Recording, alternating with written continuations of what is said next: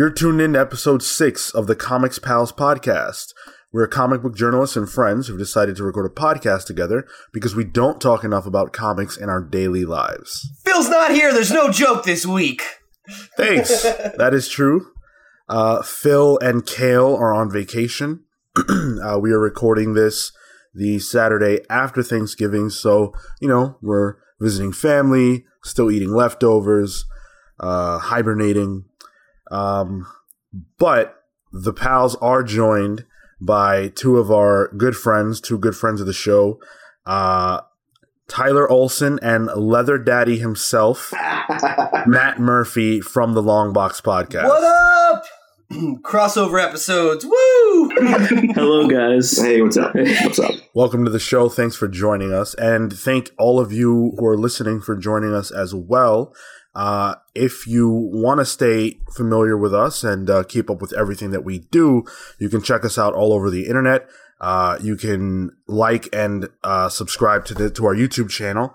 Uh, you can follow the Comics Pals on Twitter, Instagram at the Comics Pals, and you can write to us at the Comics Pals at gmail.com. You can also get our new uh, SoundCloud account too. Yes, SoundCloud and um, iTunes. Are we? We're on iTunes now. Well, by the time this releases, we will be. Woo! Cool. We did it, guys. 2016. It's gonna be our year. That's what every celebrity said, and then they died.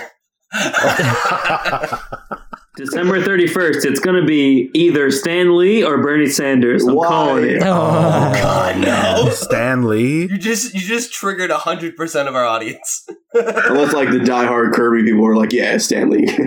let's go for it. Steve Ditko is somewhere like, yes. So I'm I'm really excited to have you guys on. Uh, I've known both of you for a while now, but Matt more so just because we worked together for a while, and you guys have kind of branched off and done your own thing and done really really well with the long box so far. So why don't you guys tell us how the long box came to be? I think we were were we at a bar. I think like when we were like, we just need to do it. Yeah. Yeah, we were just at an It was old- someone's birthday, I think. Was it? Were we being antisocial at a bar, talking to just ourselves about comics, but no, like no one else wants to talk about the party? It was a Vi- it was at the Viking looking bar where it looked like the huge tavern. I don't.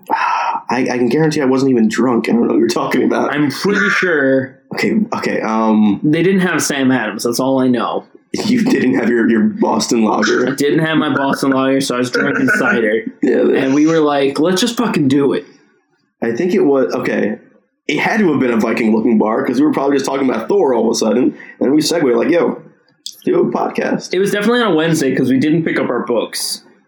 we didn't pick up our books Yeah. on Wednesday. Yeah, um, yeah. We probably we we've been talking about it for years now. Uh, it's just one of those things where we just talked about it a lot without actually doing anything. Um, and I think we just both had maybe one too many drinks, and we're just like, "Screw it, we're gonna do it." And probably not as rhymy as as that was. Um, but uh, yeah, so I, I just was like, all right, I'm, I already bought all this stuff. Now we are monetarily invested. Let's do it. I think with the Longbox name too, And we came up with were, we were lot there on a names. Friday. We were like, let's just do it. Let's just do it. Oh man, there's a funny story about the long box name, but but I guess we could tell it. Oh, so okay, so we have a friend who's a he's is he a lawyer or he's He's in law school. He's in law school, and he pranked us so hard. He like emailed us from like a fake account saying that there's another long box podcast and we were getting sued for the name, and like Oh. it's legit. And like he came up with people that were actually real, and like He had websites made. yeah, he made fake websites. Um, Wow. And like me, I'm a lot more chill about things. So I was like, all right, well, we'll figure it out. If we have to come up with a new name, we'll do it. If we have to kill the guy, we'll do that. Um, And then I almost started crying. Matt was literally like, we were in a comic store and he was fuming. Like, like smoke was coming out of his ears. We just uh, we were ta- we just talked to like a, a We a writer that we were planning on getting to have our first interview. We were writing a high, and then we got this email It was so uh, well done. Oh. Wow, what a what a great prank, man. That's what that's cold. yeah. No, he he offered. He was like, I, I feel like I should take you out to dinner. Like last week, this happened. He's like, I still feel bad. I was like, it was a good prank. I thought it was great. I thought it was great. It's fucked up. What were some of the other names that you guys considered before you landed on the long box? Oh man, Porn corner. Uh, that was what he considered. I think it's his first. He's like, he's like, hey, let's get a. The, our first interview would be the guy who does all the superhero porn parodies, Axel Braun. and I didn't want to. And like this guy started tweeting at us too, and he has like a million followers or something. He is like 150k. and then I'm like, okay, I, that sounds all great, but I don't want to be pitched as the porn comic podcast. Although that is a niche comic, like there is a market for that. Right? Wink, wink. It's me. Um, so feel free to take that idea unless you want to do that on the side. Um, but yeah, what else do we think of? Uh, we were gonna go with Between it was like a what was it? The white something. okay, that will. No, not stuff in between the panels. The white space. Oh, the no, The- it's the the, gutters? the gutters. yeah. And then that was, I think that was already taken. Like everything we came up with, like already taken. And then it was just like, well, this people, these people only did one podcast. Can we do that? And I feel like that's rude. What if they want to do another one? And the bloodthirsty part of me was like, just take it, just take it. oh yeah, no. Fuck But that. yeah, we just came up with something ourselves, and then There's another long box podcast though. There's like well, there's there's A like lot. there are like variations of that, but we kind of took the Yeah, you guys are the Long Box podcast. There's another one that's like, is isn't it like stories from the Long Box or something like that? yeah, Ooh. which, which I think that's what the the fake uh, law letter was about. It was from one of those. Amazing. I googled us this week, and we're actually on a Quran translation website for our are. uh, yeah, yeah for our future quest episode. yeah. It was weird. We were, we were also on a Bolivian website, and they were like hosting us, and like I was trying to translate the comments. They're like, "Oh, this is cool," and I'm like, "How do you know what we're saying?" Uh, But thank you. no, like I can't even get us on. Like I can't even get some of my friends to listen to me. But we have Bolivian people listening, so we're big in Bolivia. We're huge in Bolivia. Isn't it funny how that works though? You can't you can't get your friends to tune into things you do. Everyone has access to us now. Oh, dude, I think my favorite thing is um not like my friends who watch my stuff. Like I have a, a YouTube channel. Regular listeners will know that. Um, but like I've had like like one of my college professors like has a ten year old son that watches my YouTube channel, and it's like that's weird. Like that's it's like how do you even find it? Like Well, no, uh, the head of my department at my day job listens to our podcast Mm. because he found it because someone spread it around the office, and then uh, he Thank call- you, but dick move. yeah. Uh, so he called me one day and was like, "Hey, like uh, I heard that people are calling you Leather Daddy, and like I get that it's a joke, but it is sexual harassment. So like if you need to talk to someone, you can." My, my boss, my boss listens to it. uh, Was listening to it. He's like, yeah, I tried listening to it with uh with my kids in the car, and I had to turn that off real quick. Actually, Oh, one of my one of our biggest listeners is probably my grandma. That's awesome.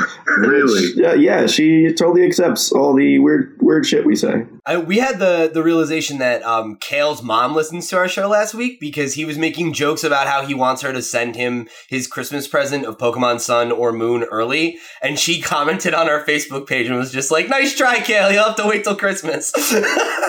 Before we stray too far away from this, uh, Matt, what is the origin of your name, your nickname, Leather Daddy? Uh, the origin of Leather Daddy. So there was this one night. I think it was Gamma. Oh God. No, we were out at a party and I blacked out. And I think I told every single one of my bad sex stories. And I woke up the next day and I was being called Leather Daddy. And I was like, what the fuck when you did got I into a fight? say? No, I got in a fight in May. Uh, I blacked out and I got in a fight with this uh, South African Japanese guy in a bar. Okay, that's not how you became Leather Daddy. That's, But that's not how I became Leather Daddy. It's irrelevant. that's that's just an anecdote. I almost want to hear that story. And I was wearing salmon shorts, and this guy points me out in the bar, and he's like, "I hate that guy. He's everything I hate about white privilege." What? I don't want to say I disagree with the guy because I don't. yeah, I- I'll be honest. I Did you have a Vineyard Vines shirt too? No, No, okay. But I was drinking Good uh. Jack and Coke, so Yeah, okay. that's pretty. I would judge me too. What are some of your favorite uh, topics that you've spoken about uh, since the show started? Porn parodies. Not porn parodies. um, I, I like. It's, it's more recent, but I like uh, how we both keep reading Civil War two and being angry about it. Oh, it's so bad, but I can't put it down. ah, come on. Wait, hold on. Is it really that bad? Sean, I'd rather cut off my left testicle than pay for it. How do you know which one's the left one? Like it just. What do you mean? How do you know? I don't know. I, I had a, I had a torsion once, so I might have changed since. oh God. That is a horrible story.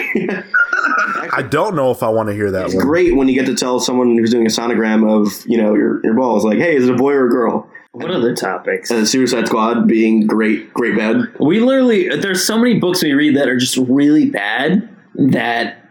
Another thing is, They're I, not really bad though. Like they're good. They're good. think They're- They know what they're trying to do. yeah. Like I made Matt read all of the Rebirth books and then now all the new Marvel number ones, and just seeing mm-hmm. him struggle through that is great. It's awful. Also, I'm still reading Red Hood and the Outlaws. Exactly, And I don't know why. Surprises like that happen, and like I'm reading. What, what was I surprised to read? Like I'm reading Superman right now, which I've never been a Superman guy, and that's really cool. And I'm reading it, and I'm loving it. It's like one of my favorite books right now. I also love that Superman's a total DILF. No, That's uh-huh. what I was gonna say though. Speaking of Superman being a DILF, I always really liked his like '90s look when he had like the silver temples, you know, and he had like that like crazy space armor on. That was a good look for him. I'm only growing my hair right now so I can get a mullet. a Superman mullet. And then I want to have a mustache and a mullet, and I just want to take new Longbox podcast pictures and just be like, everything you love about the comic book industry. Is it your goal to become the new most hated man in comics? Yes. Wait, I, I like how we actually are sometimes live from your parents' basement. Stereotypes. Uh, perfect. What's your favorite thing about having a podcast? Um, I like when random people listen to it and comment on it. Because, like, I'll get a random text from someone being like, why the fuck did you talk about this? yeah, yeah. I um, the the random like iTunes reviews that I know aren't written by me on fake accounts are great. yeah, but they're good. So I'm like, hey, someone likes it. I like I, I like knowing how like I don't really know how many people are listening, but it's fun. Like it could be like three people listening, and I'd be like, all right, fine, screw it, it's fun. You know what's funny? Uh, my aunt works for the Catholic Church, and I bring this up almost every episode, but she retweets our episodes all the time, and I'm always Oh, talking no. about like eating ass or watching porn, and her listeners are people who work at the church. Do we are we turning people against God? Hashtag Oh boy. no God. You guys are doing Satan's work. That's what I've always wanted. I'm so happy about that. So yeah, I guess the best part about the podcast is doing Satan's work. That's a there, there's a pull quote for you. Yeah. So I pulled up your iTunes reviews just to get a feel for what it is that your fans love about your show. All right. All right. Well, let me read this one to you. You tell me if this is you. Moist. Five star review. That wasn't me. That Matthew gives me dirty dreams at night. That was not me either. That was was that was that you? No, okay. My girlfriend's on the side too, so I was pointing at her to see if that was her. It, it wasn't. Wow. I would love to know who that is. I don't want to know who that is. Do you think it's your mom? I just, I just like making Matt really uncomfortable. Weird.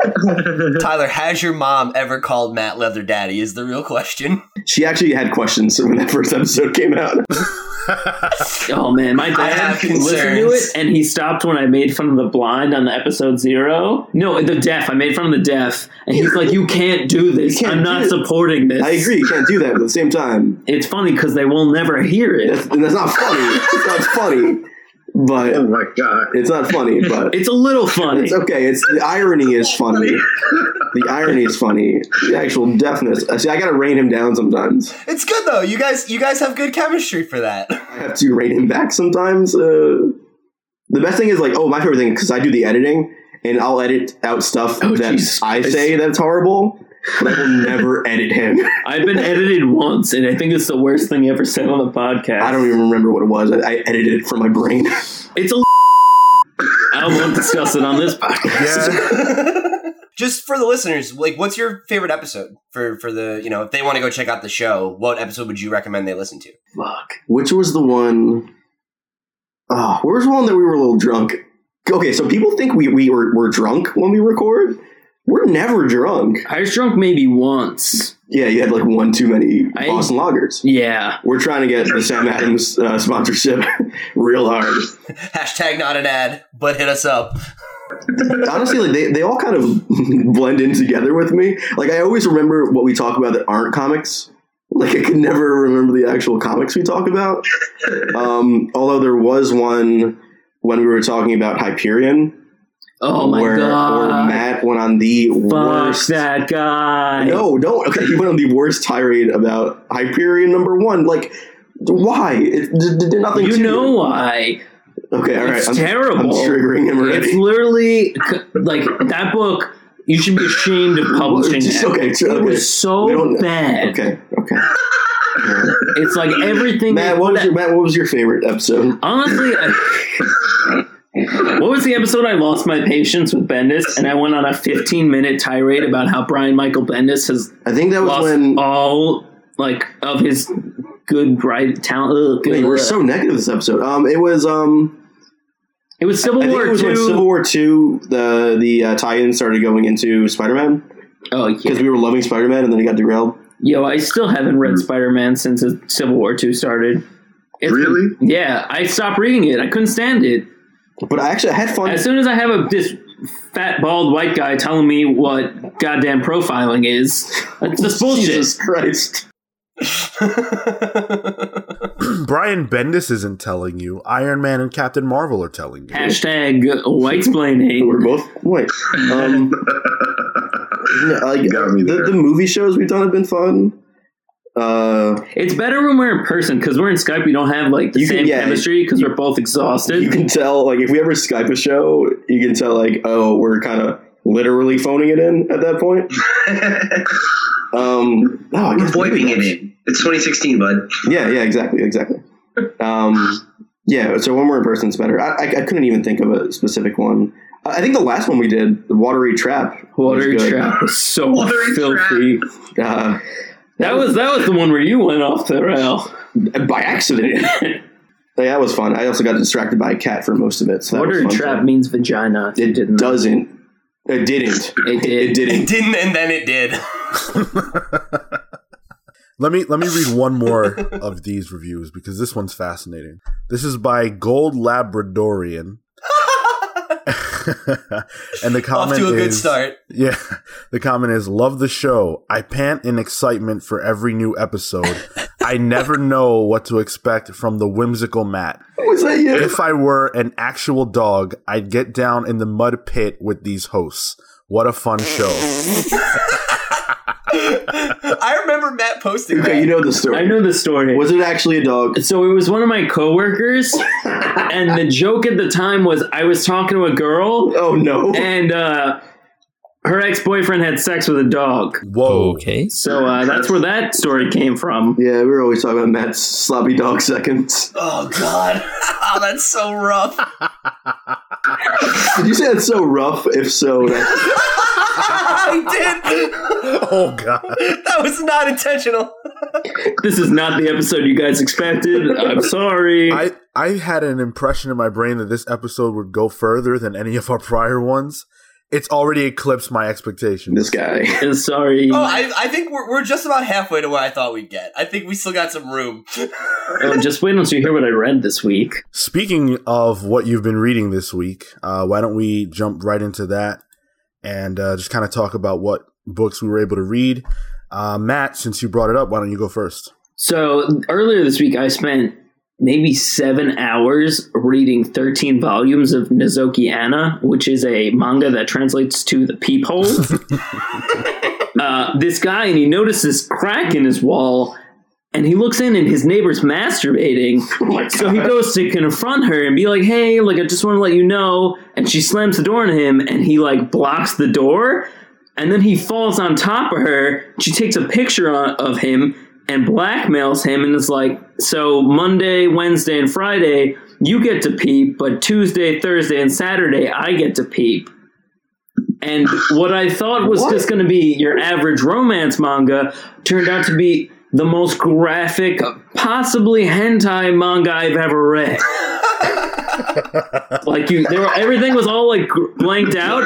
Like you could see boobs, you could see like everything but genitals. And I've been Okay. saving that all week Okay. for this podcast. Um, Thank you, thank you, and but also, what the hell compelled you to read this? Um. So what I happened have was so many questions. I was kind of bored, and I was like, uh, so I'm really I've been reading a lot of Milo Manara, and I was like, what's like Milo Manara? And I played the Wikipedia game, and I got to a list of adult comics, and I was Dude, like, adult comics. You, why why is the way you read by playing the Wikipedia game? Like I can go from easily from like like Teen Titans to Mein Kampf playing the video the, the Wikipedia game. oh, that's how I go. It's bad. That is not a good way of.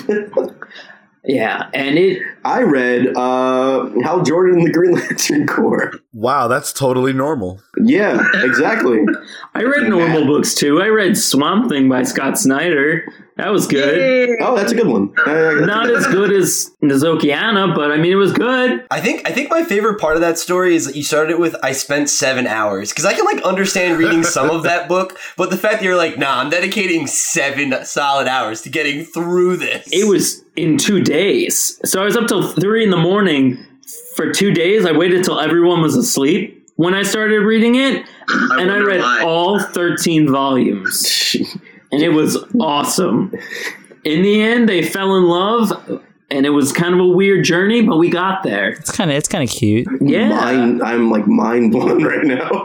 You told me you were reading a manga, and I was like, I don't really like manga. I'm gonna just ignore that text. uh, did not know it was that. Yeah. I've been saving it. Been saving it for this very podcast. I was like, wait till they know what I was reading. Oh man.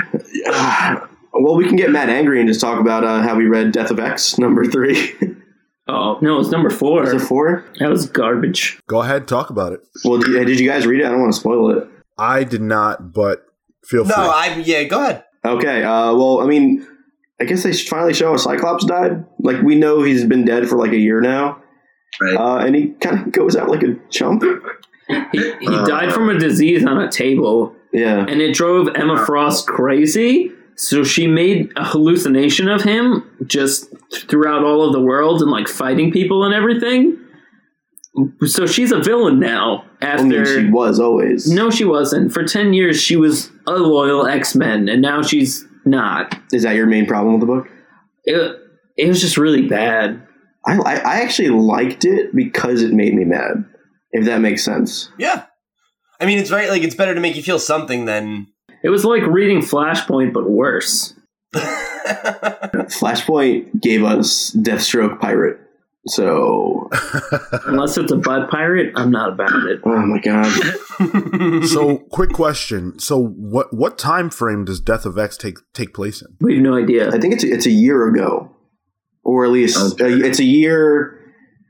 So it's between Secret Wars and what happened after Secret Wars. Like like when we when we relaunched Right. after Secret Wars, it's in that middle ground right there.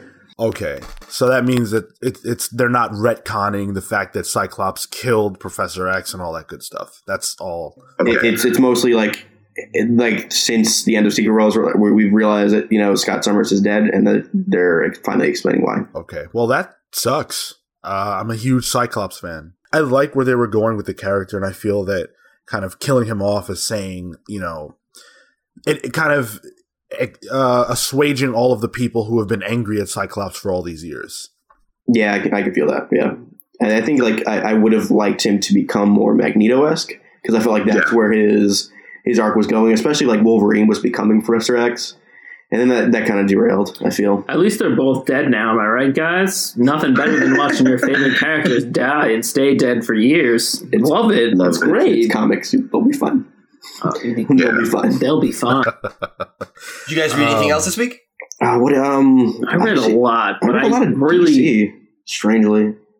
I started the new Jeff Lemire Scott Snyder book, AD After Death. Oh, how is that? It's literally prose. It's literally Scott Snyder writing a book, but there's Jeff Lemire in the background. That's kind of cool.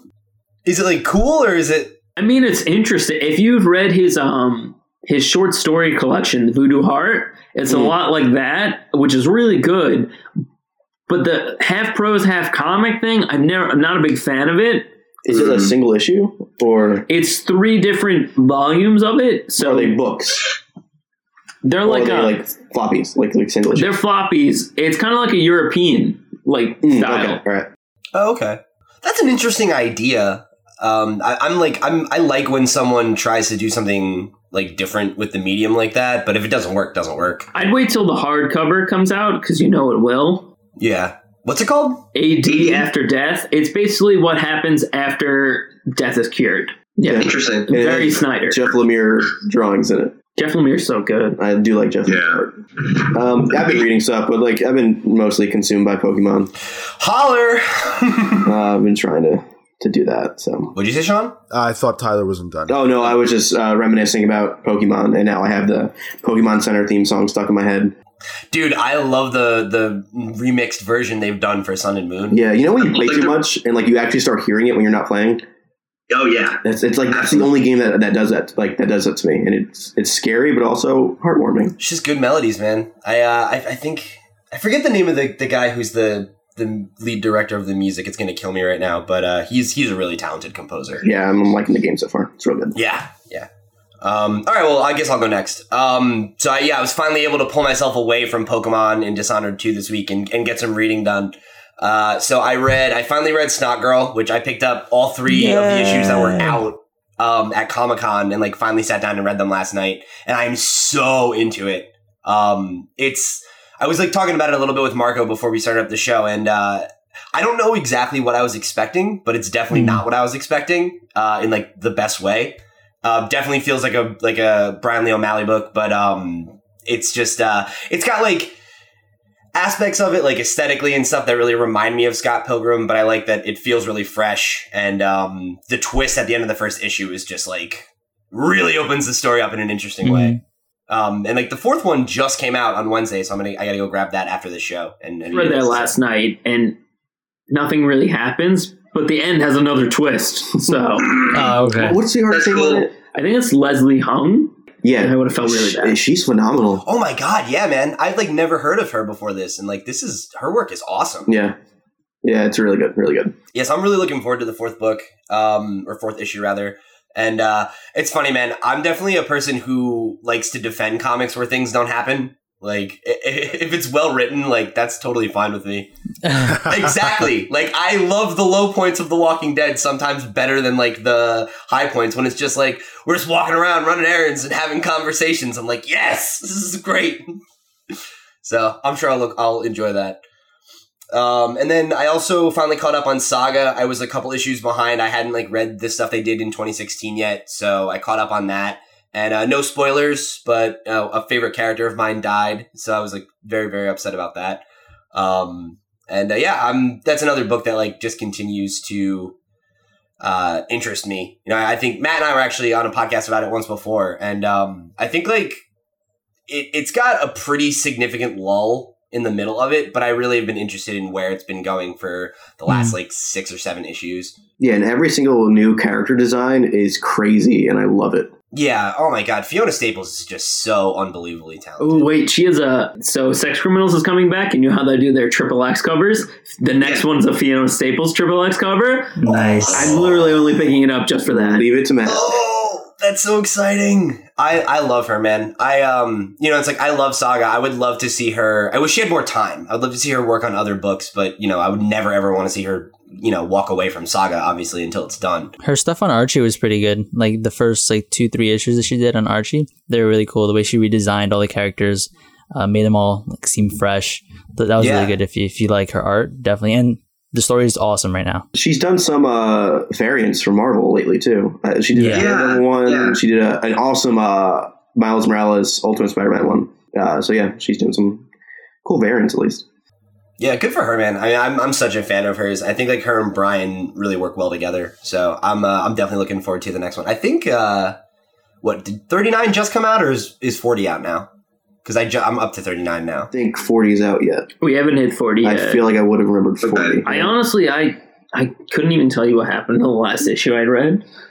It's one of those books that like I I'm slowly falling off of. Like I'm all about the hype train for it, but I don't remember anything. But then when I tell you when I tell you to read it, you're like, okay, I, I really like this book still. Well, last month was like the first month where I was like, all right, I like this again. yeah. I definitely think it's a it's a book that's good to read in like a few issues at a time. You know, like as opposed to the single to single, because um, I've definitely found that where, like I said, like I didn't read anything that came out in this whole year. You know, just because I was up to what felt like a really good stopping point, and then like kind of just sat back into it last night and was like, okay, cool, this feels like another kind of complete arc almost. You know, Yeah. um, that's it for me though. So, Marco, what about you? Um, I've just been finishing up Sandman, finally. Um, so I just finished up the the kindly ones, volume nine, and that was really cool. Maybe kind of like reflective and stuff, as Gaiman intends to do. And I'm just wrapping up the tenth the tenth volume.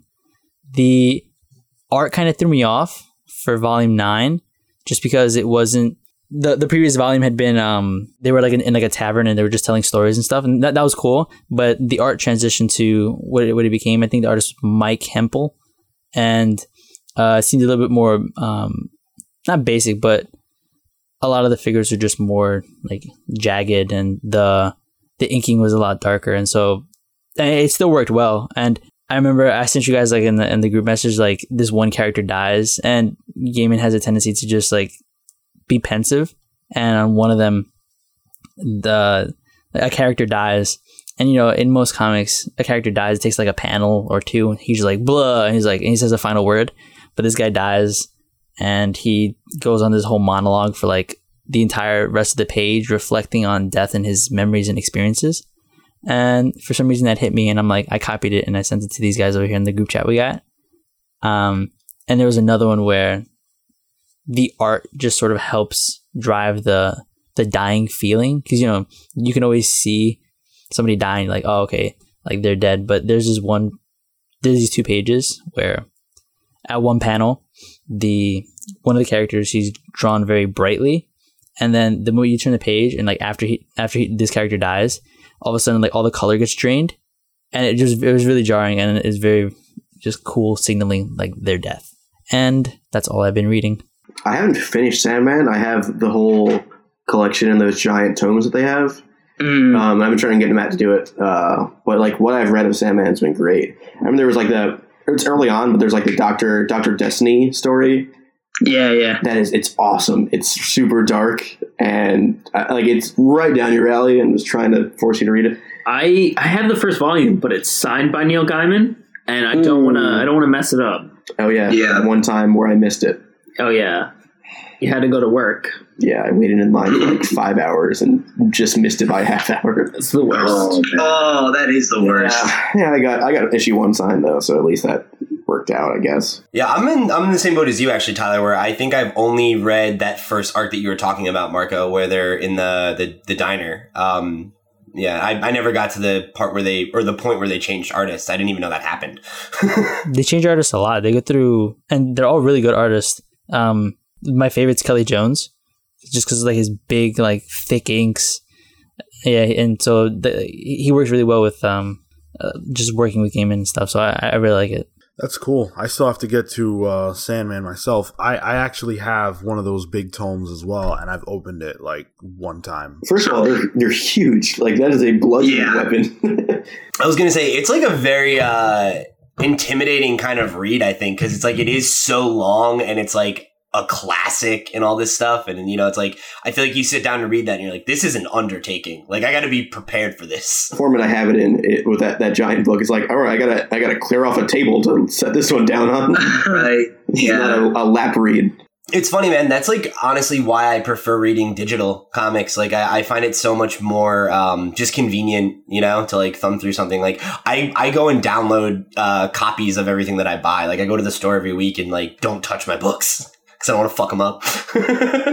I can understand that. Uh, just man, there's something about getting that, buying, going and buying those comics and coming home and opening them up. Like I don't know. I just digital can't touch that for me. The smell, yeah, I was gonna say that, but I don't want to like be the community weird. too. Like like when we walk into our comic Yeah. shop, like we know the people there, and it's someone to talk to. And like, hey, what did you read this week? Should I read that? Oh, definitely don't read that. Thank you for saving me money. Yeah, man, and it's you know like I love that whole aspect of it. I you know I still go to my local shop like I said every or not every week, but you know a couple times a month and um and pick up my books and everything. But I've found that like the more I got into comics and the more I cared about like collecting them, you know, and like having a complete run of a book that I like and things like that, I find that I get like so anxious about just holding them because I'm like I can feel my hands like sweating on them and shit, you know, and it's like I have like good issues of comics that I've ruined by just touching them, you know and it's like I don't know. It's I've gotten like very like OCD about it. I ruined a whole thing of Batman, like the last arc. what did you also ruin? Oh, I ruined it. nah, we're not going there. No, he ruined. No, go so there. he, he was gonna give me. Uh, he had two issue issue ones of Saga. Oh, that, I thought you were talking about something else. Oh, Oh, no, okay. No, I was talking about. I want to know what you're you're. Oh no. No, he got two issue uh, issue ones of Saga signed by Brian K. Vaughan, uh, and then uh, totally got one soaked. my brother didn't know how to flush a toilet, and he flooded my room with shit water. Wait, so it wasn't even just normal water? No, it was shit. it was just dookie water. It was dookie water all over my floor. and, That's awful. and the potential Saga number one. I mean, it's still there. It's still readable. So, I mean, if someone wants Dookie Water Okay, Saga okay. number one, I don't, I don't think it's readable if there's shit on it. I mean, it's, it's, there's a niche market out there. Oh, that's true. That's true. The, the Scat Oh, Comics crew. Wait, guys, Yeah, can we pause for one second while I pee? I Yeah. gotta go so bad. Just Yeah, dude, I, go for it. what is, what, I give you the catheter. Oh god. you got to leave that in, Marco. I, I am. I am. I'm gonna. I'm gonna add like a little transition. Oh my god. You good? Yeah. You feel like a new man? I feel so much better. You'll stop complaining about uh, Brian Michael Bendis now that you took a piss. Oh yeah. That's all it took. Oh god. Just just one pee and it, it, it, you flushed away Brian Michael Bendis. I flushed away all my aggravations toward that man. All right, so I'm just going to jump ahead then to, well, I'm not going to because it's not my question, but Pete, why don't you just jump into the random question of the week? Sure. Uh, you don't have anything to talk about? Uh, no. Uh, can somebody like set me up for it so I can do the thing and Marco can put in the bite? Set you up for what?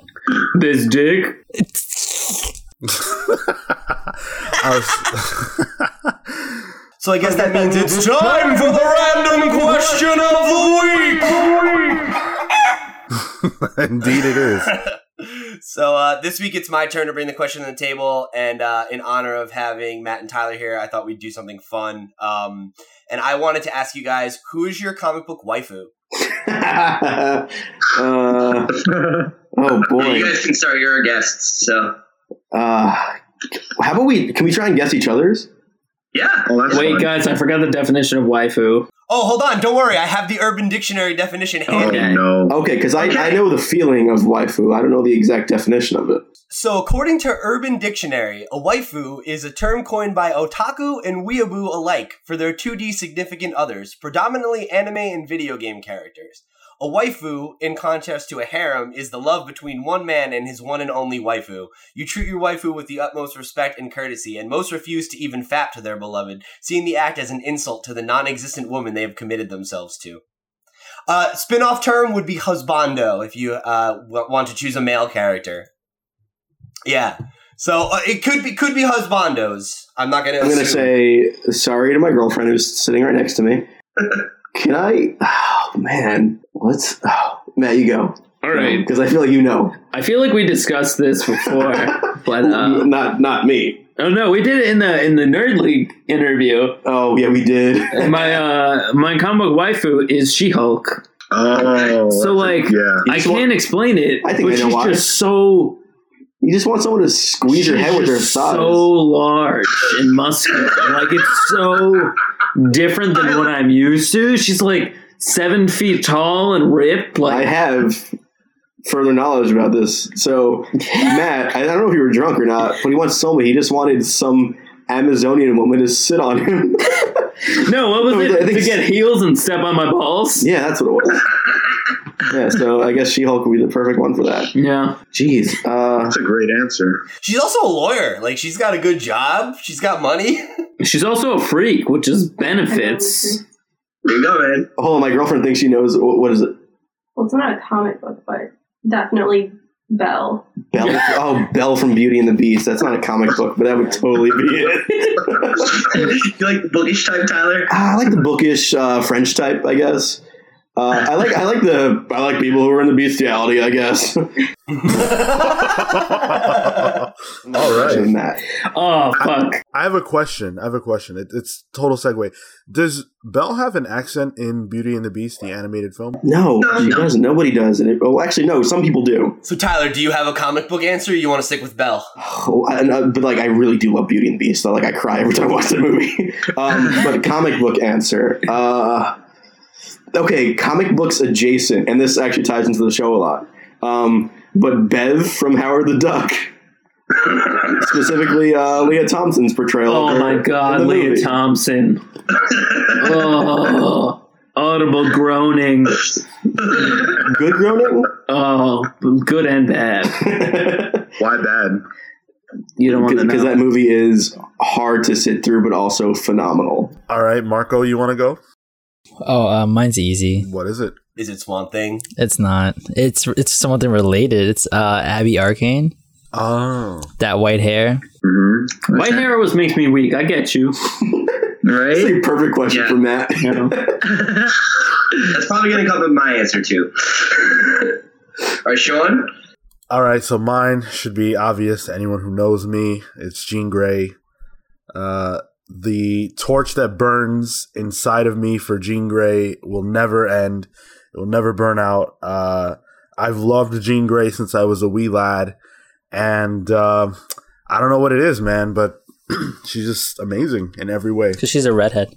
She is a redhead, yes, and I don't know. I think that probably plays a role in it, but it's so much more than that, Marco. Well, I mean, she had like Dark Phoenix Saga is one of the best stories of all time. Absolutely. Uh, and the more praise you heap onto Jean Grey related uh, topics, the more I will like you.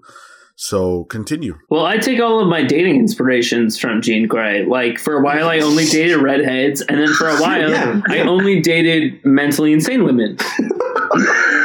Hey, hey, That's she's true. not mentally insane.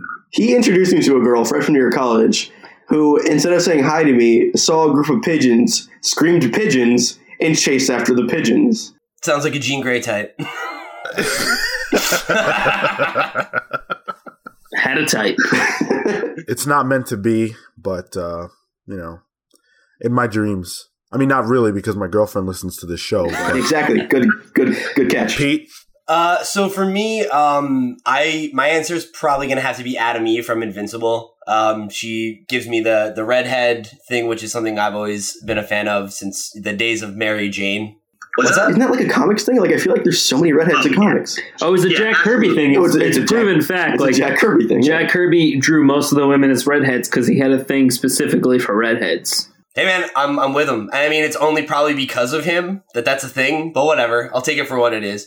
Um, and I, I always just really liked her because I she's like probably my favorite um significant other than any like title superheroes ever had because she's like independent and like kind of like self possessed and like together, you know. So it's like I just like I like her a lot as a character, um, you know, and not just like a sex symbol or something like that. Um, so on the polar opposite of that answer, though, I'm going to have to give an honorable mention to Felicia Hardy, the Black Cat, because white hair, and she's she's my favorite femme fatale of all time. Ooh, femme fatale. Didn't you dress up as a cat once? I did dress up in a cat costume once. that was weird. Why? Uh, Why not? What's the, what's the context there? To I get laid, Sean. I don't remember. I had a cat costume when I was in grade school, and then I brought it to co- high school. The same costume? I think. I would, I would only hope. Yeah. but I then dressed up as a cat again, I think in college, but I don't remember why. Are you a cat man? I don't know. I also. I'm trying to remember all the times I've dressed in drag. It's been four times, but I don't remember the context of the first or the third one. The most recent one was Harley Quinn. It was great. yeah. Oh God, I forgot about that. That was so funny. Please, please forget about it again. It's No, I'm totally, I'm totally going to put a picture of that on the the YouTube version of this. oh man, I'm going to make that the picture of the week in the bottom. Uh, that's gonna be the thumbnail picture. yeah, the thumbnail. uh, yes. All of those views. You're gonna get zero views now because people are gonna be discussing at your thumbnail. like, what's, what should I watch here? Oh, not that. or it might, it might get a niche group of people actually. I really think it will. Matt has his fans. Uh, CNN did some. was that confirmed? Uh, no, it's fake. Okay, all right. You guys hear about that? The CNN porn? No. No. What? Uh, CNN apparently played uh, trans porn for a half hour in Boston on Thanksgiving. is, that, is that true? Uh, we don't know, but we know that the trans porn star thanks CNN personally on Twitter. That's all that really matters. We're breaking down boundaries over there. And, and at least there's a headline that exists of that, even if it's fake Facebook news. I need to know if that's real. so I think we're going to move on to the news. Uh, we've only got one piece of news because it's a massive piece, and uh, I think it's it's going to take up quite a bit of time. So uh, this is a piece of news that uh, is coming from Variety. Uh, Kevin Feige recently did an interview with them, and um, they asked him uh, this this question. Fox controls the film rights to the X Men and the Fantastic Four. Could you partner with them on a movie as you did with Sony? And his reply was, "It's imp- it's an impossibility at this juncture. We certainly have enough films to keep us busy for a number of lifetimes." So essentially, right there, plain as day, we're hearing from the man himself that as of right now, there will not be a collaboration between Marvel and Fox. And I think everyone who's been following this sort of unraveling story knows how big of a deal this is because there's there's been rumors for years about a bad relationship between these two companies and how Marvel has been pulling the X-Men and the Fantastic Four. The Fantastic Four comics just uh, wrapped up uh, with Secret Wars kind of sending off the Fantastic Four, uh, and now with Death of X and the X Men kind of being marginalized in the comic books, it kind of this this kind of brings validity to all of those sort of conspiracy theories that have that have been uh, talked about over the years. So, what do you guys feel about this? Do you think that they would actually let that happen just because Disney can't profit off of of like the X Men or Fantastic Four that they would in turn take away the Fantastic Four and the X Men, or like you're saying that they're starting to marginalize the X Men and the Fantastic Four were sent off. Do you think that they would really affect that? Because the comics come first before the movies. That's where the source material is going to come from ultimately. So would that not just actually no wait nothing about it that would just maybe like put a damper on what material they can pull and they might have to pull like stories out of oh yeah I think that's the mentality. Is Yeah. like they don't want to put the best writers or artists on those books because if they create a really great iconic storyline or something like that, they don't own it. You know, or like they don't own it in the place where it's going to really make them money. right i rescind i rescind my thought well, you, you worked through it. You worked it out there. That was great. Yeah, Um, yeah. I. It's weird because like Marvel just announced like six new X Men books. Yeah. Yeah. Um, so like at that like once they did that, I'm like, oh, maybe this means something, and apparently it means nothing. Um, But I I also disagree because uh, one of the things that happened way before the X Men were put on hold was the Fantastic Four. Even the toys weren't being made anymore. But if you look at San Diego Comic Con, Hasbro's making an Invisible Woman toy, they and they put out the copyright for Invisible Woman.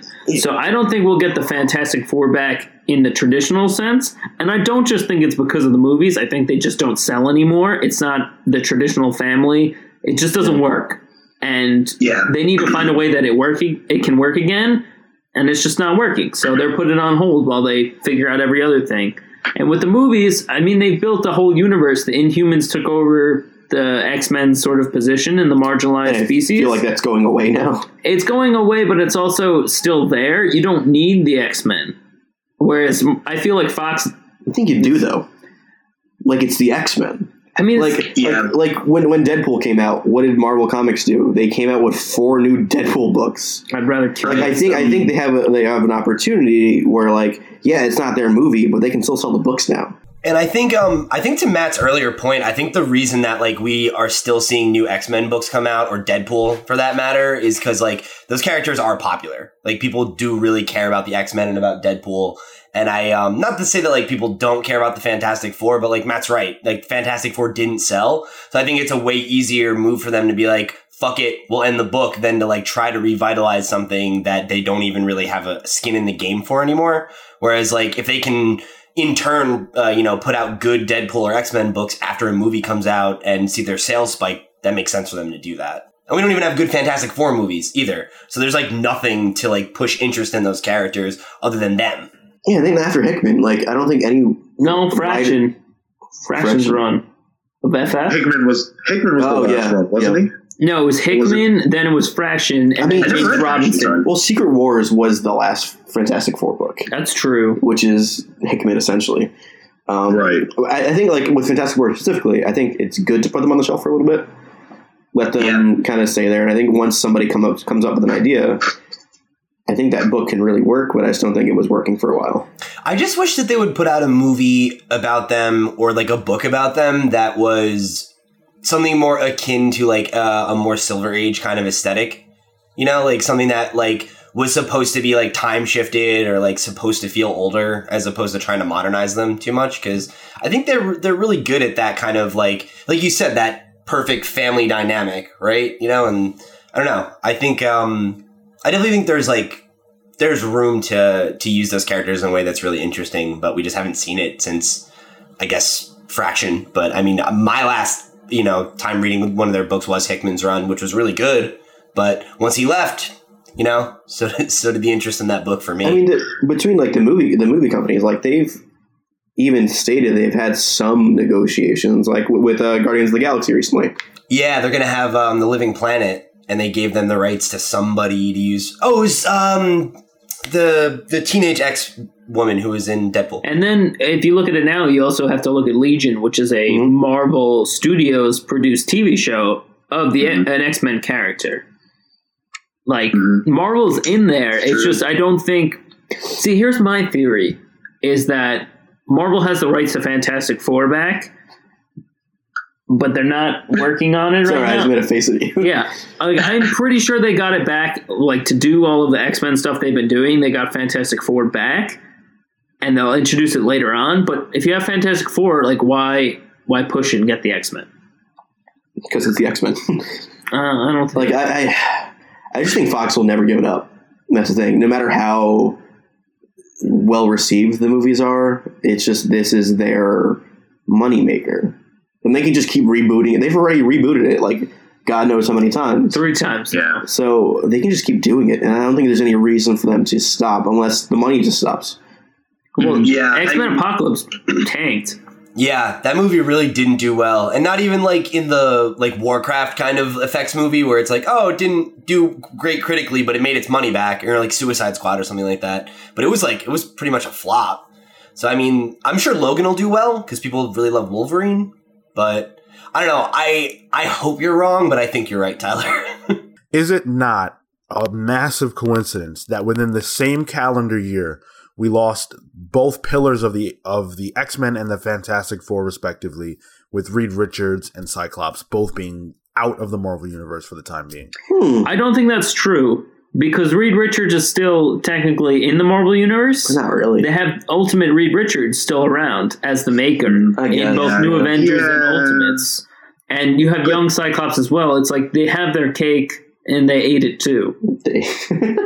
They That's ate very it. true. I, I guess I guess what I mean is the the traditional role of those characters as being the faces of the groups that they represent. Re, the the makers of villain and young Cyclops is you know young Cyclops and not really you know leading anything. also, is Logan still dead? yes, yes, but now a time displaced old man Logan is in the current Right. continuity. So again, it's another one of those things where they have the character, but it's not the character. Yeah, I, I'm inclined to think that they're, you know, I, I think that there's something to that theory, Sean. I don't know if it's like outright a one to one causality kind of thing, but I, I definitely think it, it is weird that all three of those things happen at the same time. But, but like now that I'm thinking about it, like the weird thing is like the the current iterations of those characters we have are more akin to the movie version. Yeah, that's true, because I mean, like, we are going to get an Old Man Logan movie, so it makes sense for them to have old Wolverine. young Cyclops and the and Apocalypse, and That's true. uh, I guess Maker Reed Richards is young, right? Yeah. And didn't what's his face fuck up his face in Yeah, but I feel like he's almost he would be friggin' the Josh Trank version's his age. Yeah. Yeah, I know that the Fantastic Four in the Ultimate Fantastic Four, when I read it, I think they're like 19 or 20 at the beginning of the book, something like that. The most recent movie. yeah. Young Reed Richards is like a million years old though, because he's time displaced. Now, sort of like what happened to Doctor Doom in the main Right. universe. Man, comics are so confusing. Oh my god, yeah. Like if, if you're un- uninitiated, I'm sure that just sounded like complete. but I, I, I failed math. That's why we're here. Yeah. I mean, it, for me, and it, we we actually had a discussion about this uh, a week or two ago. Um, but I really have been pining for the Fantastic Four to join the Marvel u- Cinematic Universe. I think that that addition would kind of offer us something we haven't seen before, just with you know a, a, a true family and kind of getting that vibe. It's not something that Marvel's really offering right now on the silver screen. Um, it's really sad to me that Fox and Marvel can't get it together, especially because Fox is doing such a disservice to all of those characters. I mean, you could make very few arguments for characters who they've really gotten right on the films. Um, I think, you know, we, we talked about this before, but Magneto and Professor X, uh, Wolverine to a lesser extent. Uh, I'm sure I'd say fans Dead, of Deadpool in the most recent movie is also another pretty solid representation of that yeah, character. Yeah, that's what I was going to say. I, I think Deadpool too. But other than that, I, I really don't know who else you could really say they've done well with. Well, I think like like First Class happens to be my favorite X Men movie, and they went in a completely opposite direction with it. Where like I, I enjoyed how different it was, and then they slowly just merged into the old continuity, which ruined it in my opinion. Well, that's because they got Bryan Singer back, and Yeah.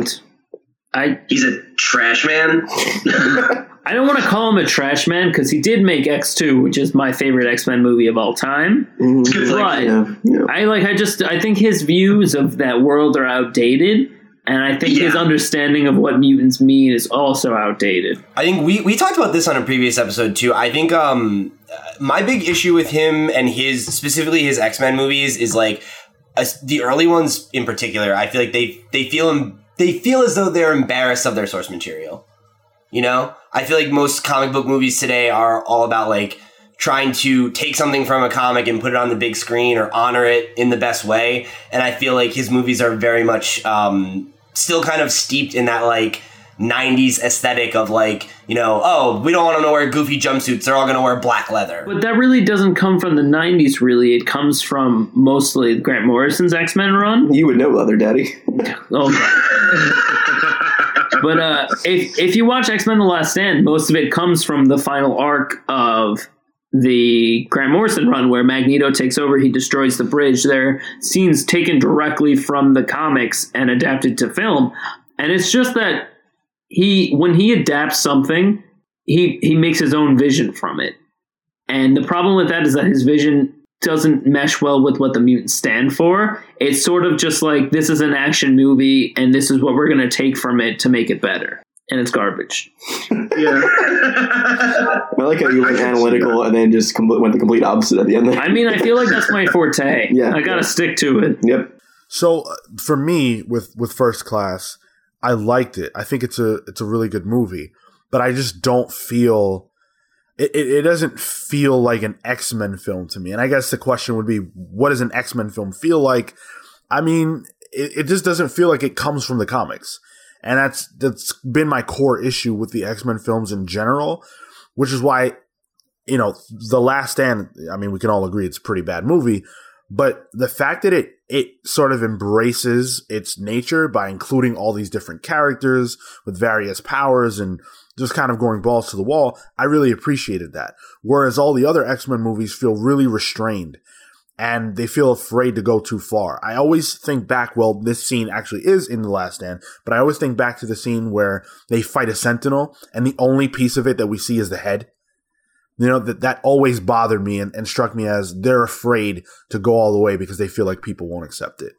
Well, I would argue that uh, First Class feels more so because, uh, like you said, Sean, like they took scenes from the the book and then like it was more balls to the wall. But in First Class, it was a lot more about being the outcast for like at least for the kids, for like for them joining the the the school for Xavier wanting to build the school. So I would I would just disagree and say that it, it, it felt more so, and that's why for me too, it's it's my favorite X Men movie. I think that's where we need to find like a middle ground between the two. Like Yeah. have the craziness that X Men actually is. Like, you know, with Magneto pulling out, you know, Wolverine's skeleton in the comic and stuff like that. Right. But also getting into the core of that these are young superheroes who feel marginalized and have been hunted down by the government because of it. Yeah. I just say re- yeah. redo the TV show as a movie. That's what I want. Oh man, I would love that. Yeah, man. Um, to take it back to a point you made about Fantastic Four, um, it's funny. Like I, I'm more eager to see the X Men join the the Marvel Cinematic Universe because I I care about those characters more. Like I'm a fan of Human Torch mostly through the lens of him being friends with Spider Man, and I just like the Thing in general. But I've never really had much attachment to Sue or Reed. Um, but I'm more interested in their villains, honestly. Like I want Doom. Like I think not having Doctor Doom is the biggest flaw in the Marvel Cinematic Universe because I think he's their best villain by a lot. He's personally my favorite villain. Period. I think the Yeah, I core think- three are it's Red Skull, Doom, and then it's Magneto. And you got one out of the three, and then the one is time displaced by the Cosmic Cube. Yeah. so Right. Yeah. Not, not to It's mention, like like, it's pretty beat. Like like Fantastic Four is such a cosmic thing, and so when you have Guardians of the Galaxy, you lose a lot of the cosmic aspect. You can't have Annihilus, you can't have Galactus, you can't have like the Skrulls. Like there's so many things that are, are tied to the Fantastic Four. and yet they somehow Yeah. have the Kree. Yeah, well, I don't know how we have the Kree. Sorry, do, do villains count within like having the rights to a certain? Yes. Yeah. they do. Yeah. Yeah, and it's it's I, I'm not sure exactly how it works because I know that there are certain like uh, a good example is um like with Quicksilver and Scarlet Witch, like they can be in either the X Men movies or the Avengers movies because of a weird way that the rights work. I think it's something to do with the the books that they appear in. So it's like if a character originated in the Fantastic Four, I'm pretty sure that's that means Fox has the rights to them. But there's some weird loophole there because they were also in the Avengers. They were like, they were really really prominent Avengers, and I think that that's where it comes in. I'm still not sure why that means that those rights are okay for them to use. Because, like, by that logic, couldn't they use Wolverine? Because Wolverine's a really prominent I Avenger. You know, Like, Like, More Like, recently, They kind of took away the fact that they were mutants at all. Yeah. because they wanted to Yeah. I think they weren't allowed to use that word even. Like they're not allowed to. That's why they call them miracles instead of mutants. I hate that Yeah, one it's such a- miracle. Just call like So should have called them Inhumans. My Like, if you're special gonna- child. You're so special. Yeah, I'm with you, Tyler. I don't know why they didn't just make them Inhumans or just like you know, just be like, oh, they have powers. Like we don't like call Captain America like yeah, he's a super soldier, but it's like couldn't it have just been something like that? Like they're trying to replicate the super soldier serum and they accidentally made these people. Okay, cool. That's all the explanation I they said mutants and then realized, oh, we can't say that. Uh, what's another word? Miracles. Okay, let's do it. I I honestly always thought that they were they were just holding out hope that one day they would get the rights to the X Men and could just slide them in there. oh yeah, and that's the thing. I feel like it, they're getting to the point where it's like it's almost too late. You know, like if they, I, I don't think it's too late yet, but I think like at this point they could still kind of do a, an origin story for them where it's like you know oh professor x has, has been this like mutant forever in hiding and like he's created this school that's been there and like maybe the x-men already exist and we just don't know about them something like that but there's only so many more movies of like world building before it's going to be messy to include them you know When they redid Yeah. Civil War, which I think is one of the great cameos by the Fantastic Four. Yep. Like like like that, true. the original Civil War book. There's a lot of reading it. There's like like the split between that family is kind of one of the core aspects of the book, and they already did Civil War, so I feel like after Black Yeah. Panther is really the cutoff point for me. Yeah. Because once you introduce like Africa, you introduce Wakanda, you introduce that whole world, like you're you're cutting that's all you have from there anymore. Like you don't have Storm anymore. You can't be like this goddess existed in some other town uh, or some other area and no one noticed her. once they make them young, that's that's that's like kind of their only out at this point I'm tired of young Storm though. Like I like badass older Storm. Like I'm Yeah. tired of seeing her as a little girl. Yeah, I, I love her when she's got her like crazy biker getup and a huge mohawk. That's my favorite storm. The Mohawk. what the Mohawk? I horrified some guy in my local shop this week, and I was like, "The Mohawk is the dumbest thing ever." It worked in the '80s because it was a times like a time area, and it like reflected her attitude at that time. But she's a matron now. She's like run the matriarchy of the X Men. She needs to fucking get a real haircut. And, and blow up. Whoa, dude. I like the way the wind blows in her mohawk. I hate the mohawk. I'm with Also, you, it's Tyler. so long it touches her ass. Like, get a real haircut. That's called awesome. She wants to look like Skrillex, Matt. All right, so I think we've reached the apex of that conversation now that we've mentioned Skrillex somehow. Um, and we should give a little thanks. Uh, so comics are always really good to us. We've all been fans for many, many years. And each and every year, comic books come out that enchant us and excite us and delight us.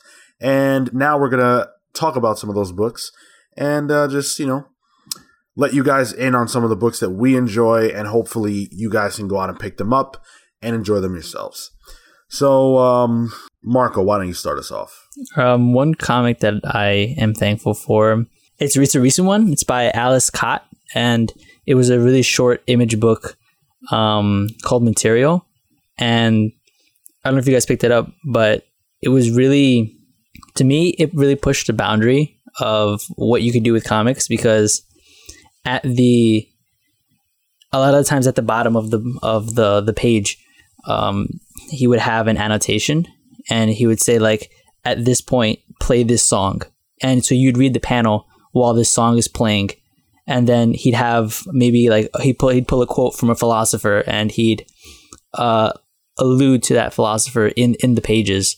He would um, include like mathematics or something, and like, all right, read this, read this, read this, and then come back to this page, and then you could you'll have a better understanding of what I'm trying to say here. Um, it was a really really trippy book. Uh, I really recommend it, and for me, it was really just really intelligent, and I, I enjoyed that. It it it's one of those books that I'm glad got published because it, it got it eventually it eventually got canceled. It's only four issues, um, just because it didn't sell, and you know obviously because it's it was too artsy, I guess. Um, and I'm just glad that I got to read it because it, it helped me realize that like what else you could do with the medium. Like you don't have to just tell a story. You can also include other things from I don't want to say the real world, but you can include more, I guess, things that are solid here. You mean like mul- like multimedia? You know, like you can kind of make it more interactive and grounded. Yeah, yeah, yeah, yeah, that kind of stuff. And so yeah, I have it on my desk. I read the first issue and I really liked it. Ales Kot's a good. He's good. It's really upsetting He that he got blacklisted. Yeah. He even said it the other day on Twitter. He's like, it's like all these people. I can't work for these companies anymore. He's an opinionated guy. Uh, he's he's made a lot of comments through the years and like interviews and on social media, and like he got blacklisted by a lot of major companies for his views. Oh, Uh, but Wow. did he do uh, Secret Avengers? He did do Secret Avengers. that- if you want to read like uh, like him doing a mainstream Marvel book, Secret Avengers is super trippy. Like I guess like how you mentioned, uh, that's by him. Um, and uh, Zero, really good book Zero. by Image. He has Yeah, another I've been one. meaning to read that. Yeah. just like it's like a short graphic novel. I think it's called Wild Things, or I think it's called Wild Things, and it does the same thing that it does in Material, where it references stuff at the bottom, like go read Grant Morrison's Visibles, go read Nietzsche's something. Like he, I, I like that about him. He constantly wants to educate his readers. Yeah, he does. Yeah. That's cool. You got anything else, Marco? No shout outs to Swamp Thing? All right, fine. I will. So I work on another podcast, Parlopod. You guys can check us out at parlopod.com. And we recently interviewed Simon Oliver. He he writes uh, he's writing the new Hellblazer, and he revealed that he's using Swamp Thing in his current run in this this current arc, and he has to get rid of Swamp Thing by like a certain issue because he's been told that um, they need him for something in the DC universe. So But I know he's going to So- be in Superman Annual next week. Oh really? Yeah, I, Yeah. yeah. he is. Yeah, yeah. I love Swamp Thing as a character. He's my favorite. I also like best. Man Thing, which is the Marvel version, because he, Mar- he, he led a book weird. called Giant Size Man Thing. um. All right. I guess I'll go next. Thank you, Marco. Um. Oh, by the way, what was that? The name of the book you were talking about by Oh, material. It's, really good. It actually has this one section in the middle because he comments on a lot of stuff, and one of the one of the things he actually comments on is um the like a, a new Black Panther movement, and the prison system in Chicago, I believe, where they're allowed to detain you indefinitely for like with without needing any kind of charges. And like he he links like actual articles that you can go and read, like a jur- jur- journalists that have actually like gone in and tried to figure out what's going on in here. Um, and on each one, on each page within that th- those like like three or four pages where he shows like that new Black Panther movement, he at the bottom he lists uh, names of uh, victims of police like brutality and police shootings. Really, really cool book. Like I really love it. Cool. Yeah, I'm definitely gonna have to check that out. It's a shame it got canceled. Yeah. Uh, so at the top of the list of comics that I'm thankful for is another book that got canceled, uh, called The Violent. Um, most people probably I bought that the other day. It's that also on my reading It's- to read list. it's so good. I'm actually really surprised you guys have heard of it. It it, I, it got some buzz when it first came out, but that kind of died. Um, it's by Ed Brisson, Adam Gorham, and Michael Garland. They are incredible creators, and what they put together is a book that uh, is very reminiscent of Breaking Bad or the tone of The Sopranos, I guess you could say. Just very gritty and, and dark, but also very human. Um, and it just tells an extremely personal story about a guy who is willing to do anything to keep his family together uh, while faced with poverty and you know problems at home and different kinds of things and um, just kind of his journey and his family's journey. And it's it's a really dark book. There's not a lot of positivity in it at all. But uh, it got canceled way before its time uh, which was really sad because it's a high quality book and not the kind of book that you see too much of because it was never at any point afraid to go all the way, I guess. And um, I'm really excited to see what these guys do next. And hopefully, if if we're lucky, the violent does get picked back up or they find a way to continue the story somehow. But uh, if you've never heard of it, definitely do yourself a favor and check it out because it's really amazing. I know Ed Brisson, uh, Chris Sebela, and I think it's Ryan Ferrier is his last name. They created their own imprint recently, and their goal is to Oh. put out uh, like their own creative owned books. And I know the Violent Volume Two is something they're going to be looking to Kickstarter in the future. Awesome. Yeah, Such great random news. knowledge about everything. I'm I You're well Got versed. boots on the ground, man. Exactly. got to keep my comics journalism. I don't report it, but I learn it. You internalize it. I've got a couple more that I'll breeze through. Uh, Tokyo Ghost, I've talked about it. I've talked about it a bunch on this show. Just a big fan of everything Rick Remender does. It's coming back. Uh, he announced it. Uh, Really? Issue Yeah. 13, 2017. Yeah, they uh, posted something on his uh, damn, that's cool. Man, you're just you're just uh, making me happy all, all, all throughout this. I, I'm loving it, man. I'm thankful for Matt. Likewise. Uh, so Tokyo Ghost Deadly Class is another book that uh, I've I've been loving. Um, actually, in fact, I got quoted on the back of one of the uh, graphic novel releases, uh, just praising the book. So uh, actually, Matt was the person who informed me that I was quoted. So thank you for that, Matt. Um, You're just an informant. I Well, maybe not an informant, but right after that, I actually interviewed Rick Remender, and I pissed you? him off. Yeah, How'd you piss him off? I uh, what did I say? I, you I mentioned like everyone having daddy issues or something. no, I was like, why do all your male characters uh, have inherent narcissism issues? And what'd he say? I mean, that's kind of alluding like, why are you a narcissist? And uh, he was like, that's not true. Like, I don't think maybe. Oh wait, why do you think that? And then I explained it, and he was not. I also mentioned the Kardashians, and he was not happy. Oh boy, way to piss off my favorite creator. yes, it's my- actually one of my favorites. It's my goal. Wait, Sean, have you read Fear Agent? I haven't, but I have the the uh, collected edition waiting to be read. Yeah, I I'm dying to get to it. Um, Low is another one of my favorites, also by Rick Remender. Uh, the Star Wars line in general has been phenomenal. Um, particular shout outs to Darth Vader, which recently ended. Um, Vision, I'm sure that someone else was going to bring that up, most likely, but that's been uh, an incredible book. Amazing Spider Man, maybe a controversial pick, but I've loved it. Um, Matt is shaking his head. Uh, Dan Slott, I, I really love the story he's been telling so far. Um, the clone conspiracy has been pretty solid. Um, yeah, thank you. Uh, and um, and Batman, Batman by Scott Snyder. I'm not loving All Star so much, but his entire previous run uh, was phenomenal, especially the the you know later portion of it, which took place this year. Fantastic stuff. And uh, yeah, that's my list. Those are the books I'm thankful for.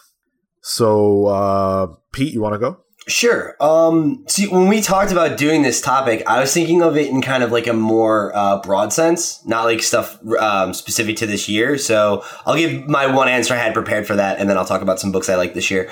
Um, the book I wanted to give a shout out to was actually Y the Last Man, um, which was like I read that for the, for the first time I think when I was sixteen or seventeen, and um, that book's always been really special to me because it's one of my favorites, but it was also the first book or the first comic I ever read that wasn't um, like a capes and tights book. You know, it was the first book I ever read that wasn't about superheroes, and um, I think it definitely gave me a lot to think about at that age. You know, it, it was like the first time I think I ever really remember like thinking about um, concepts like feminism and stuff like that in like a serious way or in a way that was in any way um, even remotely enlightened, you know, about anything like that. So that book was always special to me for showing me that comics could be more, but also like teaching me just more about um, the world outside of my like bubble, you know, at that point. Um, so shout out to that book. Um, and in terms of this year, um, you know, I uh, I haven't been reading a lot of really new stuff. You know, I've been kind of just like keeping up with the books that I've been enjoying. And the thing that immediately comes to mind for me is um, that my favorite comic, Invincible, is ending next year. So uh, I've been increasingly thankful for each issue because you know it's like I know it's ending. You know, and uh, I'm trying to really savor the ride. And um, I'm really gonna miss that book, but I'm excited to see it end, and I'm glad that uh, Kirkman's original plan of like handing it off to another team, you know, is like something that he axed. So I'm thankful for that too. Um, yeah, and I think Invincible's going out the right way on their own terms, the creative team. So that that is absolutely something to be thankful for. and as a team, you know, like while they're both kind of like still in it. Tyler, Uh, uh, in terms of this year, probably two main things that I'm thankful for. Um, I finally read after Matt telling me to read it for months, Omega Men, which was Oh. uh, that's written by Tom King and uh, oh, who's the artist on it? I have no idea what his name is, Uh, but it starts with a B. On. Yeah, I it think, was. hold on. I think I have an issue of it. It's, Handy. it's very. Handy, Very, handy like- notebook. Uh, but while while you look that up, um, it's so good. It, it takes like a. It's weird because I'm not really a big DC guy. I'm more of a Marvel guy, if anything. And um, this book is a revolution in outer space, um, and it's it's violent and there's twists everywhere, and no character is safe. Uh, it's it's really good, and, and Tom King just this has been his year. It seems Yeah. you know, with with uh, Sheriff of Babylon, him going on Batman, Omega Man, uh, Vision, which uh, Matt will probably talk about. Um, it's been great this year. Uh, and then this the Young Animals imprint for DC has been something that really surprised me. It's something that I'm really happy exists. Oh, I still haven't checked out any of those books, man. I'm like really interested in reading a couple of them though. Like as stereotypical as it is, uh, I, I mean, I used to read like my dad's old X Men comics. Like I have this collection of like Dark Phoenix Saga and stuff like that. But like when I was in high school and I was you know a hot topic nerd, uh, I walked in and found Umbrella Academy, which was Gerard Way's you know Dark Horse work. Mm, right. and I fell in love with that book. And like that opened my eyes. Like, like you said, how um how Y the Last Man opened your eyes to other than like you know Capes books. Uh, this opened my eyes to really really like what a comic could be, and just to see him back and pretty much working in his own whole section of the DC universe is really exciting for me. And some of the people he's got on it is awesome. It's insane, man. Um, you know, it's like I was never uh, like a My Chemical Romance fan growing up, but it's like you know, it's kind of hard to get away from that band. You know, it's like especially I you know I grew up in New Jersey where it's like they're from there, so it's like the emo roots are real strong here. Um, and uh, to see him transition from being like you know the front man of a band I've always like been aware of that a lot of my friends liked to like this like real force in comic books is fascinating, man. Absolutely fascinating. He's even said like he became a rock star just so he could write comics. It's it, it's so funny too, man. I read this uh, interview with him where he was talking about um, why he like prefers working in comics. You know, because he's like music has always been so like laid back and natural for me, but it's like I love the grind of comics. You know, and like the stress and all that stuff. And it's like sounds like he's really having a good time. So I'm I'm glad the books that are coming out of it are great too. He won the Eisner for the the book you were talking about, right? Yeah. Yeah. Mhm. And he's like a real student of, of Grant Morrison, and I'm a huge Morrison fan too. So like it has a lot of that fe- same feel, um, where you don't know what's going on. Stuff, like- right? Yeah, it's very very visual too. Yeah. Yeah. I really want to check out Doom Patrol. Um, that looks like a really really fun book. It's quirky. Yeah, not to mention uh, Mike Allred's doing a fill-in issue next year, so that's gonna be fun. Cool. So is Simon ba- uh, Bisley or Basley? I think it's Bisley. Bisley. Bisley. Also, um, the illustrator for Omega Men is uh, Barnaby Bagenda. Yes, yes, I knew it was, it was a double B sort of thing. Yeah, he's he's great. That's such a good comic book name. Barnaby Bagenda. Yeah, exactly. I'm surprised he's not on you the new Tyler? DC book.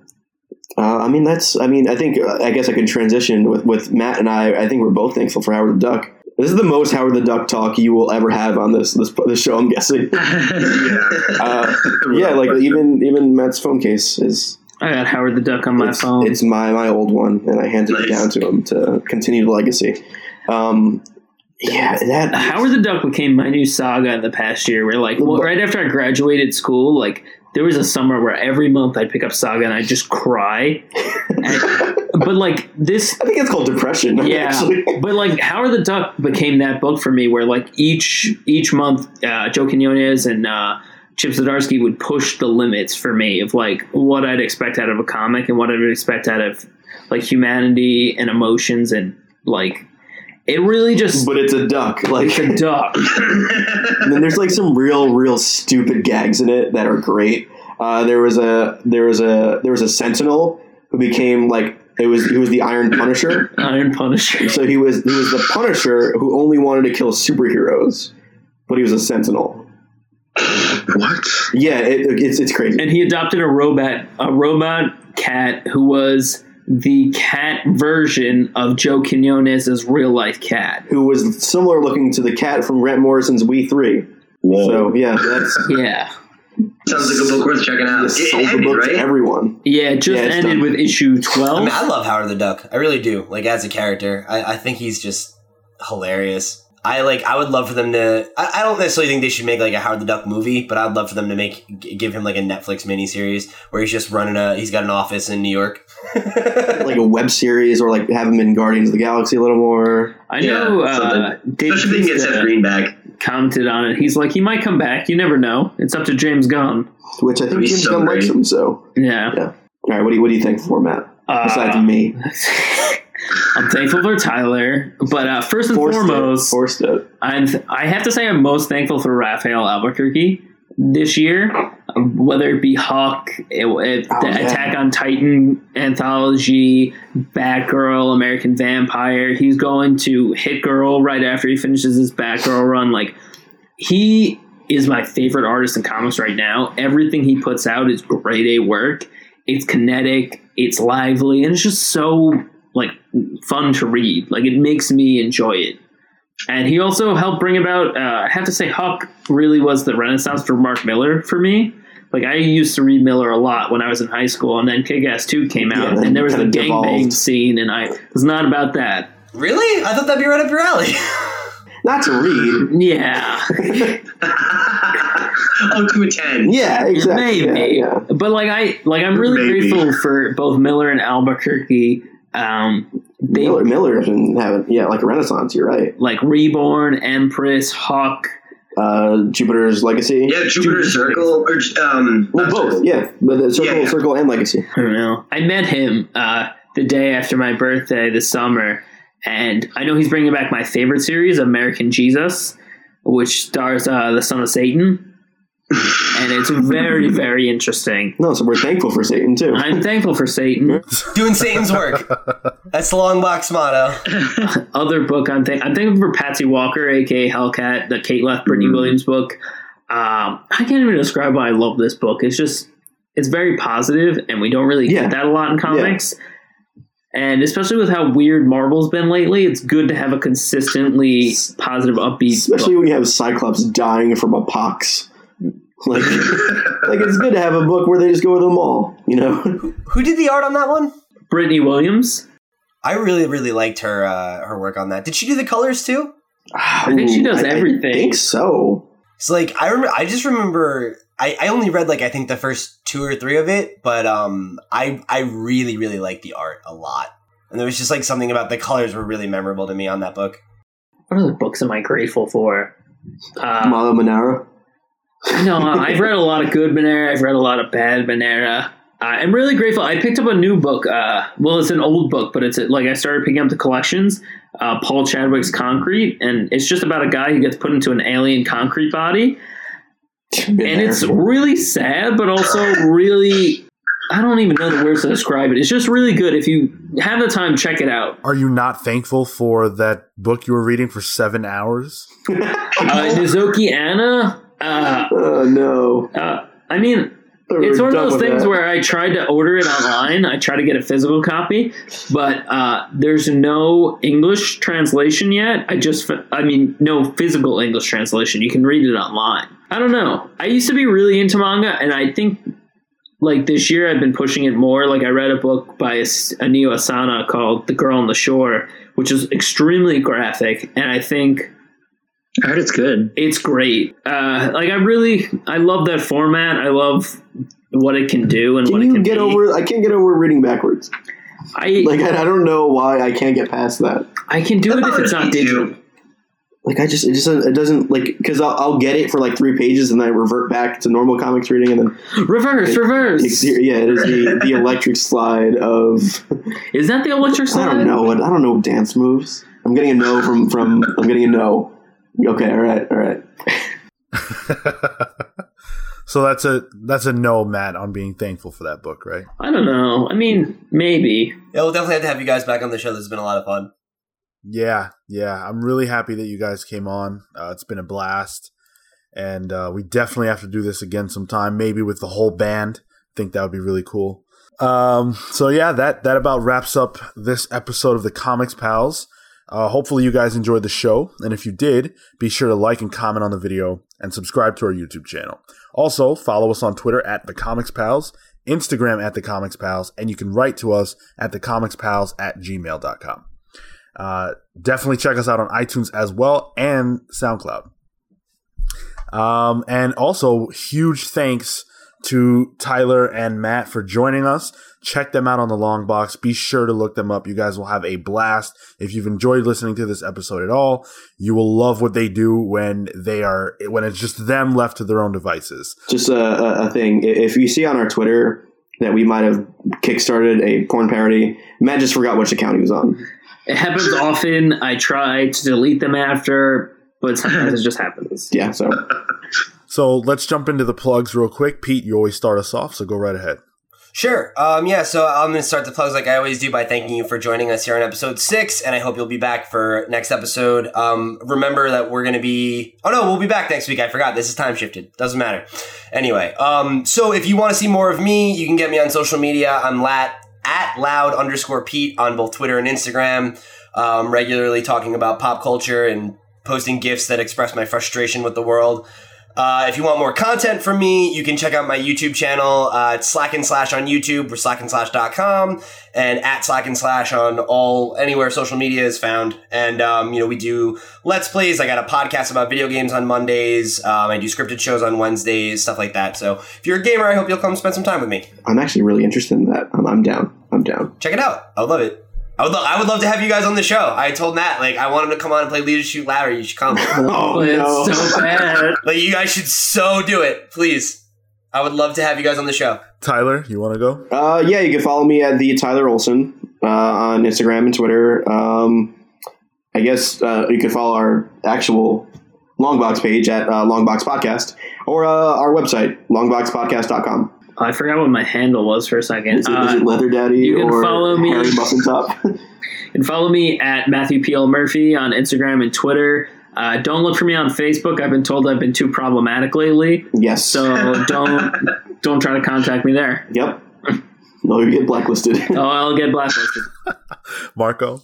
Uh, yeah, you guys can follow our other podcast or my other podcast, uh, Parlapod, which is a monthly Swamp Thing podcast. As you guys know, I love Swamp Thing, and also Splurge, which is the weekly sister podcast.